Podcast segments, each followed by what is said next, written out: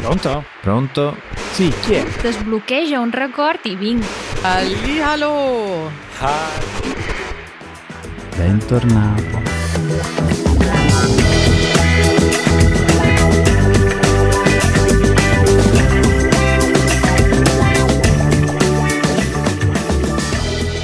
Calimera Matteo Ticanis. Ehm, Ho sbagliato podcast, oddio, non siamo su Easy Greek. no, no, no, no. Questo è Easy, Easy Italian. Piacere, io sono Matteo e tu dovresti in teoria essere Raffaele. Io sono Raffaele, te lo confermo. E sì, ci metto sempre un po' di tempo al rientro dalle vacanze a risintonizzarmi mentalmente e linguisticamente, in questo caso sull'italiano. Quindi buongiorno a te Matteo, buongiorno a tutti i nostri ascoltatori. E buongiorno anche a te e a questo punto inizierei subito con la prima sezione. Italiani all'estero. Sarei io. Eh, direi proprio di sì. Cioè, adesso no, in teoria, ma lo sei stato. Sì, adesso sono un italiano in Italia, Mhm. Però per una settimana sono stato un italiano all'estero. Che onore avere una sezione tutta dedicata a me. Hai visto? E quindi dove sei stato? Sono stato uh, in Grecia, come avete potuto ascoltare dalla mia introduzione. Nello specifico sono stato su un'isoletta del Dodecaneso, al largo più della Turchia che della Grecia, in- nello specifico un'isola che si chiama Kos, Mm. non lontano dalla più famosa Rodi. Molto bene.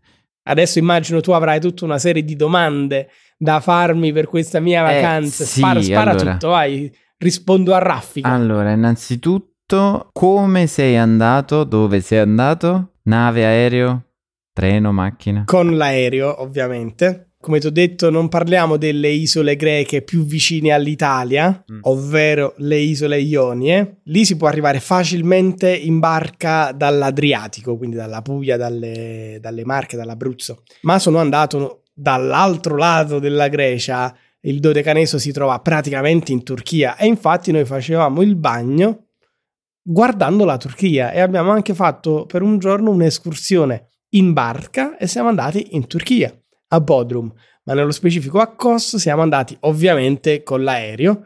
Sono soltanto due ore di aereo, quindi un viaggio di- della giusta lunghezza. Molto bene. Allora, prima di passare alle domande che, diciamo, quelle che sono il cuore, saranno il cuore di questo podcast, ti chiedo, faceva caldo? Domanda climatica. Allora, faceva caldo, però era più secco che in Italia. Quindi, nonostante le temperature erano simili a quelle italiane, sopra i 30, però eh, c'era un'umidità più bassa e Mm. quindi si accusava molto poco Mm. questo calore. Perlomeno io abituato all'Italia. Per dire, lì non ho sudato per una settimana. Appena sono rientrato in Italia, invece, ho cominciato di nuovo a sudare abbondantemente perché tutta la differenza la fa l'umidità che c'è nell'aria. E poi Kos, eh, essendo un'isola, è molto ventilata, quindi anche c'era quest'altro fattore che aiutava a non soffrire il caldo. Quando stavi sotto al sole, so, al- alle due del pomeriggio, si sentiva che il sole picchiava, però c'era sempre il vento che ti aiutava a sopportare. Mm. Solo le foto sono cose fantastiche. Immagino che viverla dal vivo sia stata un'esperienza eccezionale. Ma a proposito di esperienze eccezionali, qual è la cosa che ti è piaciuta di più fare? Mm, sai che vado in difficoltà a sceglierti una cosa che mi è Eh. piaciuta di più fare, è essere in vacanza, essere all'estero, Mm. che sai che a me mi dà sempre questa botta d'energia, di vita. Mhm. Essere all'estero, in- soprattutto in un posto che non conosco, è, è vita eh, per me. E scoprire, direi, scoprire gli angolini. Noi non ci siamo allontanati d- dalla città di Kos, perché Kos è un'isola, ma è anche il capoluogo di quest'isola. Mhm. E avendo una piccola famigliola, la nostra decisione è stata quella di non fittare un'auto, come facevamo, tra virgolette, da giovani, e non esplorare quindi l'isola. Il pensiero è stato che, siccome già tutti i giorni dell'anno prendiamo la macchina tutti i giorni per andare a scuola, al lavoro e così via, almeno in vacanza, rendiamoci la vita semplice. E quindi siamo rimasti a Costa Town, abbiamo fittato delle biciclette perché Coast Town ha eh, una pista ciclabile che passa attraverso tutta la città, incluso il lunghissimo uh, litorale. Fantastico. E quindi ci siamo divertiti con le biciclette a scoprire posti uh, famosi, ma anche posti un po' più uh, nascosti, ma sempre nei pressi della, della, cittadina. Quindi è stato un po' questo, la sensazione proprio di, di libertà e di scoperta. Mm, bello, bello. Quindi diciamo hai, hai, scop- hai, riscoperto, hai riscoperto anche un po' di Raffaele. Sì, devo dire che forse questa non è una cosa bella da dire, ma io mi sento più me stesso eh, quando viaggio, quando sono all'estero, quando posso mettere in pratica le lingue che, che ho imparato, quando posso scoprire, studiare e così via. Sono io. Vabbè, no, non, perché non è una cosa bella? Anzi, è una cosa bella. È bello sapere qual è la parte che più ti rende felice, no? Mm, certo. Vivo. Mm, mm. Beh, quindi già ti manca, immagino. Eh, eh, sì, sì e no, però devo mm. dire la verità perché mi manca chiaramente quella sensazione, però è anche vero che dopo cinque giorni cominci ad avere un po' mm, il pensiero di ok, ho fatto tutto quello che dovevo fare, eh, il relax non è propriamente sempre relax avendo una bambina piccola, quindi non è che vai al mare e, e ti rilassi tutta la giornata a, a prendere il sole o l'ombra. Uh, ma eh, si tratta di mh, passare tutta la giornata a divertirsi e a far divertire e anche questo diventa stancante, no? Quindi alla fine della giornata eravamo belli, belli cotti. Mm. Dopo qualche giorno cominci a dire ok, adesso ho bisogno di una vacanza da solo.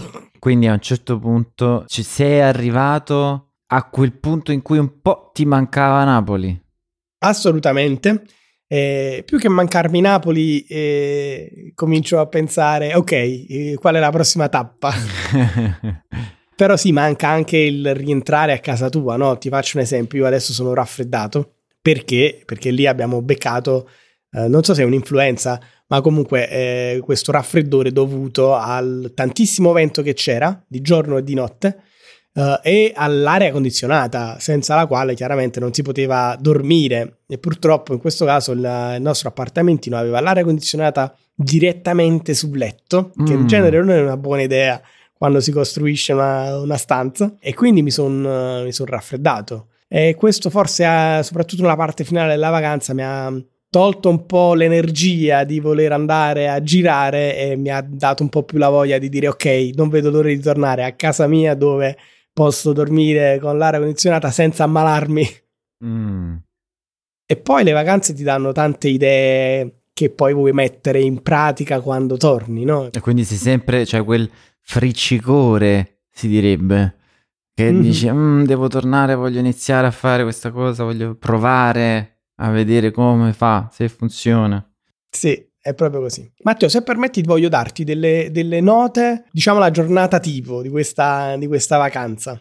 Sì, poi io ho la domanda, quella più importante. Finale, sì. boom. Esatto. Ho detto che avevo preso le biciclette, praticamente le biciclette in affitto per tutta la settimana per due, più il sediolino e il caschetto per la piccola, costo 45 euro. Sono circa 6 euro al giorno per due biciclette, quindi 3 al giorno per una bicicletta. Pazzesco. Fantastico. E poi lettini ed ombrelloni anche in prima fila completamente gratuiti. Che senso? Gratuiti?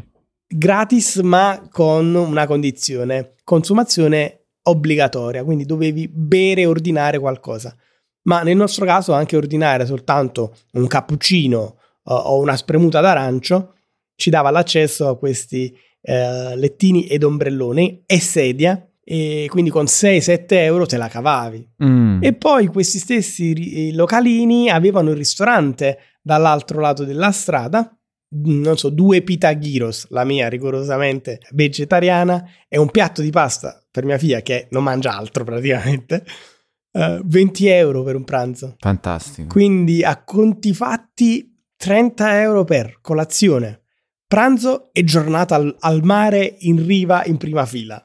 Eccezionale. Che vuoi di più dalla vita, Matteo? Boh, niente.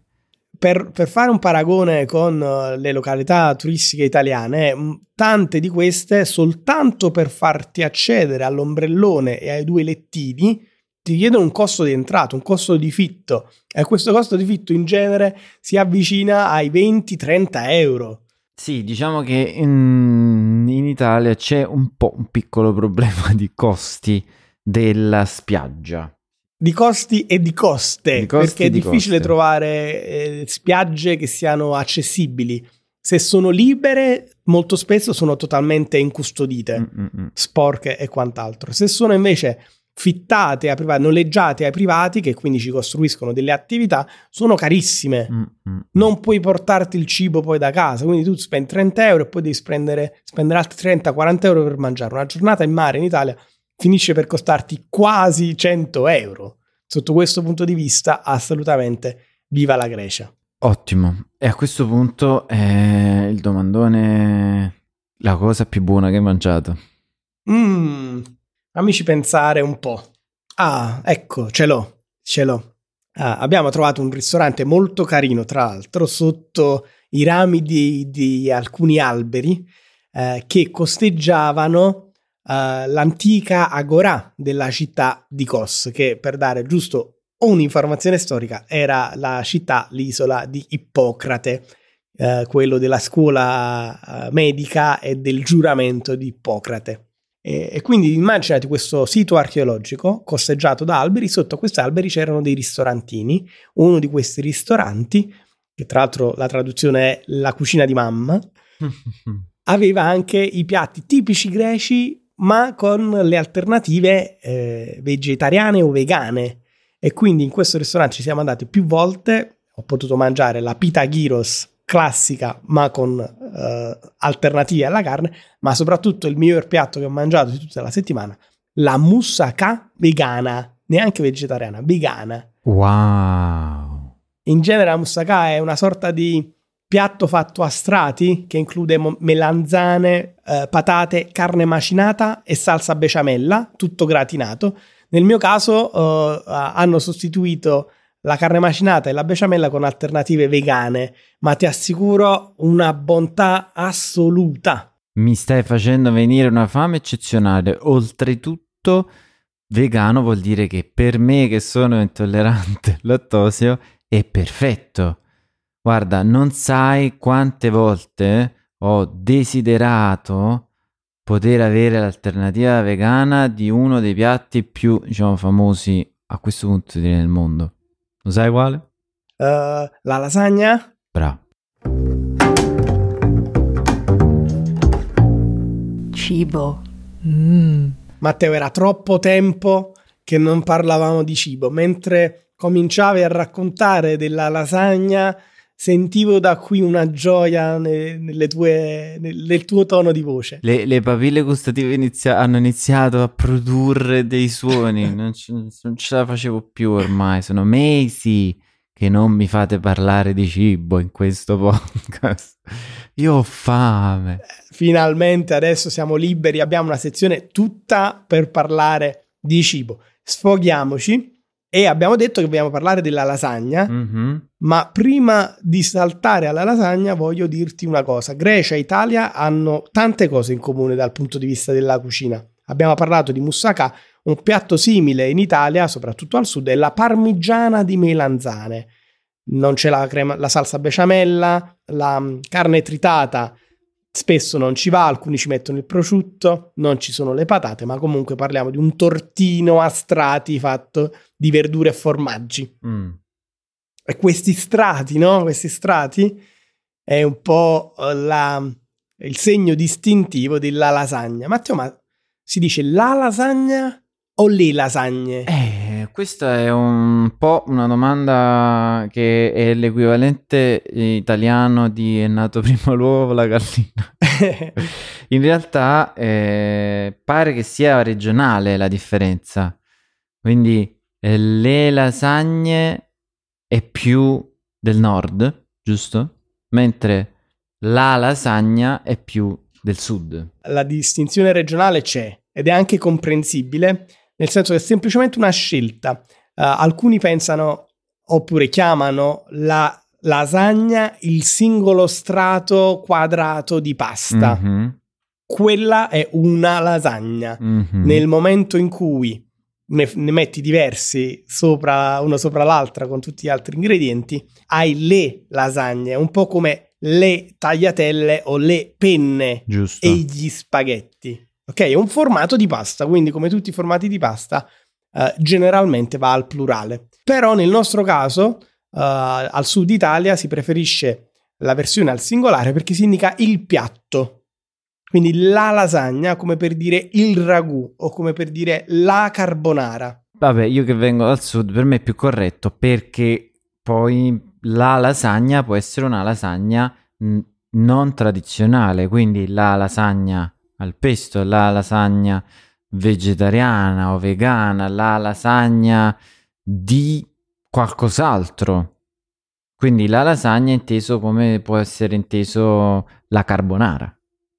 Eh sì, vabbè, non, non ti convincerò a dire le lasagne, Mm, ok? ottimo. Sei anche tu del sud, quindi diremo la lasagna. Però ci tengo a far sapere agli ascoltatori che potete utilizzare tutti e due i modi, eh, quindi singolare o plurale. Vanno bene in entrambi i casi.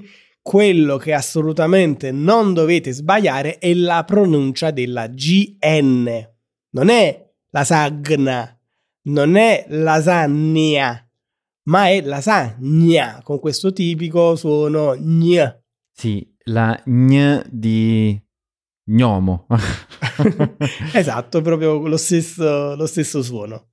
Abbiamo detto che eh, quindi il singolare o plurale a seconda delle- del- della provenienza, a seconda se sei del nord o sud Italia, ma è anche vero che eh, se la lasagna più famosa è quella eh, al ragù, quindi con la salsa di pomodoro e, e formaggi, ogni regione in realtà ha una sua versione specifica della lasagna, quindi sotto questo punto di vista massimo spazio alla creatività regionale delle varie regioni italiane. In Liguria la fanno al pesto, a a Napoli la facciamo al ragù con il tipico sugo ragù eh, napoletano eh, e così via. Ma a questo punto ho una domanda per te, curiosità, perché tu sai di quale regione è la ricetta della lasagna con le polpettine di carne?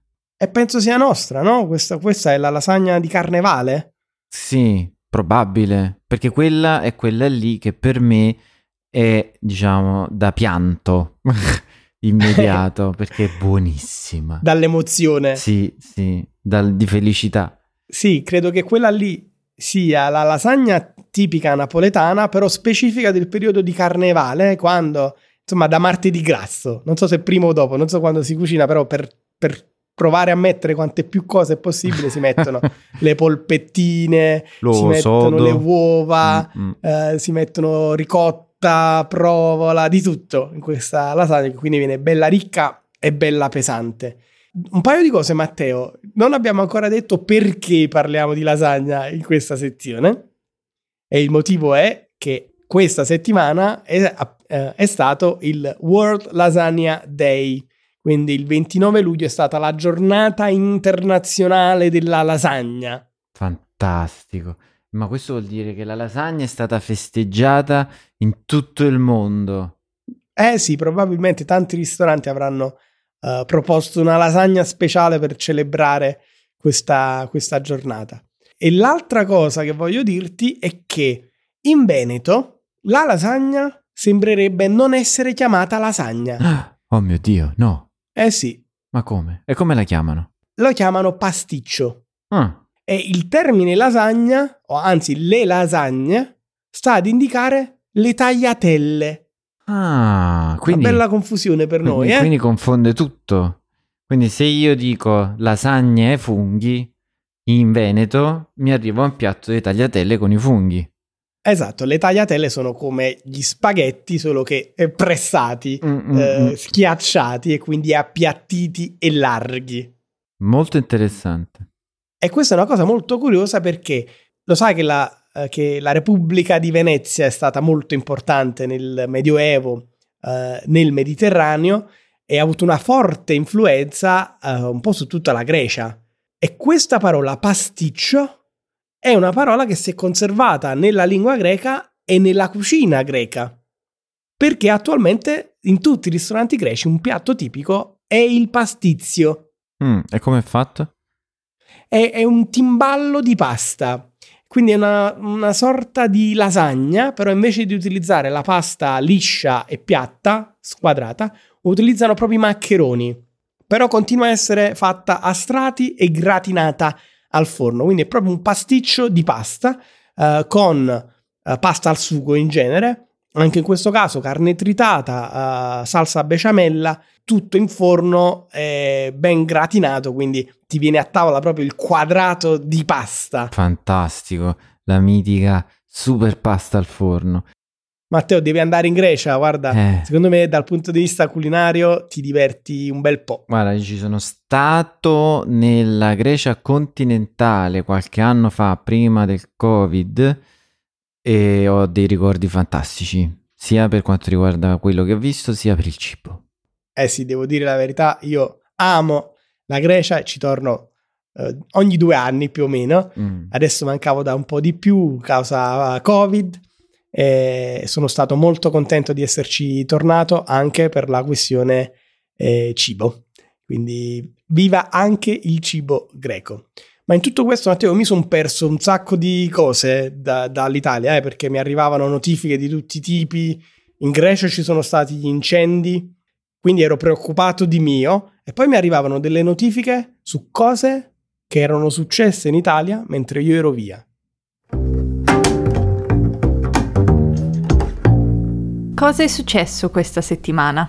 Ebbene sì, sono successe una serie di eh, cose, per lo più eh, temporali o comunque il tempo, soprattutto al nord, è stato veramente cattivo, diciamo così. Oh mio Dio. Ma io vi ho lasciato con 35 gradi e all'ombra. Allora, il caldo è calato un poco, non tantissimo, nonostante i temporali che ci sono stati, ma ci sono stati temporali così forti che ehm, ci sono stati due eventi fondamentali. Uno, venti che hanno tolto i tetti delle case, Una tromba d'aria. sì, ma non una sola. E ti dico solo che in tutta Milano tutti i parchi recintati, quindi che si possono chiudere, saranno chiusi fino al 31 agosto perché per diciamo eh, proteggere le persone perché ci sono stati tantissimi eh, alberi sradicati o spezzati e molti devono essere messi in sicurezza Oh mio Dio. uno dei parchi, il Parco Sempione, è pieno di parchi di, di alberi, scusa, eh, caduti e spezzati, e anche il parco di Porta Venezia, e purtroppo alcuni hanno sfasciato delle macchine. Senza morti, mi auguro. Eh, mi pare di no, perché tutto è successo, mm, tutto è successo in una notte, alle 4 di notte, grazie alla fortuna eh, che abbiamo, e quindi eh, i danni sono monetari, economici Mm. per lo più. Eh, E sì, diciamo che ieri, qualche giorno fa sono passato per il parco di Porta Venezia, che è uno dei parchi qui, diciamo, che abbiamo vicino, che era Mm, è stato all'epoca un, um, uno zoo, poi è diventato il parco Indro Montanelli ed è impressionante perché non ci si può entrare perché è tutto chiuso, ma alcuni alberi hanno sfasciato anche i cancelli e, e sono cancelli e strutture importanti.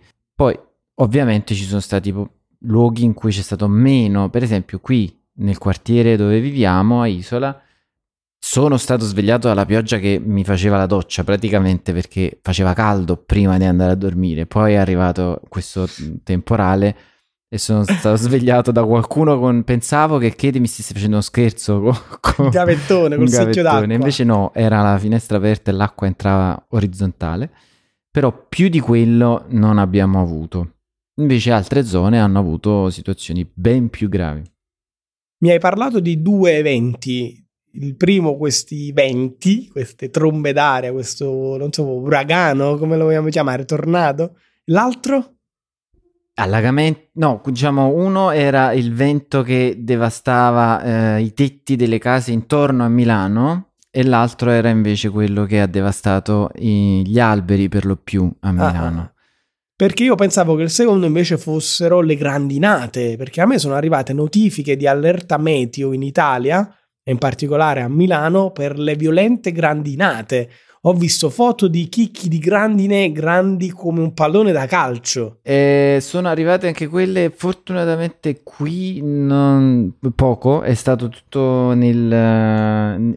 più o meno in provincia, penso eh, però sì, in effetti sì, eh, ma nemmeno tanto in provincia. Adesso che mi ci fai pensare, perché Fotis, un nostro collega amico greco, eh, che vive a Milano, ma diciamo dall'altra parte, si è accorto non subito, ma ultimamente, eh, di avere una serie di buchi nelle tapparelle dov- dovuti, dovuti alla grandine. Dei meteoriti praticamente. C'è, è stato stranissimo, ovviamente, anche perché è un tempo che non è proprio di Milano, tant'è vero che eh, gli alberi non solo sono stati spezzati, ma sono stati sradicati. Questo vuol dire che naturalmente gli alberi che sono qui in questa parte d'Italia non sono attrezzati per gestire un vento così.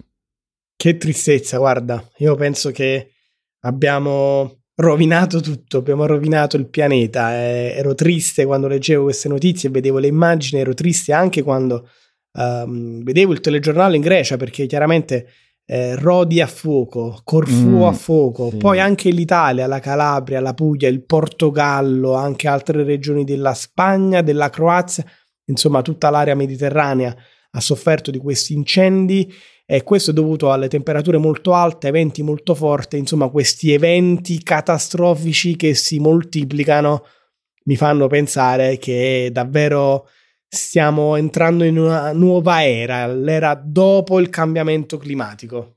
Sì, eh, speriamo di riuscire a, non dico recuperare, ma a gestire tutto ciò nella migliore dei modi. Matteo, hai utilizzato una parola molto molto interessante per me che è tapparella. Adesso dedicheremo tutto il nostro after show alla differenza tra tapparella, persiana, veneziana e quant'altro. Uh, ok?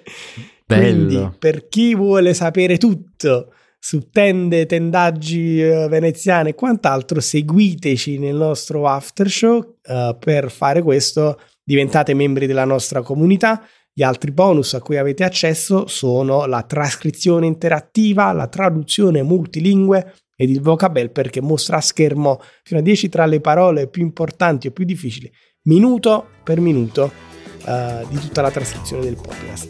Quindi alziamo le persiane, personalmente, e spostiamoci nell'altra stanza. Sei d'accordo? Ciao! Ciao a tutti!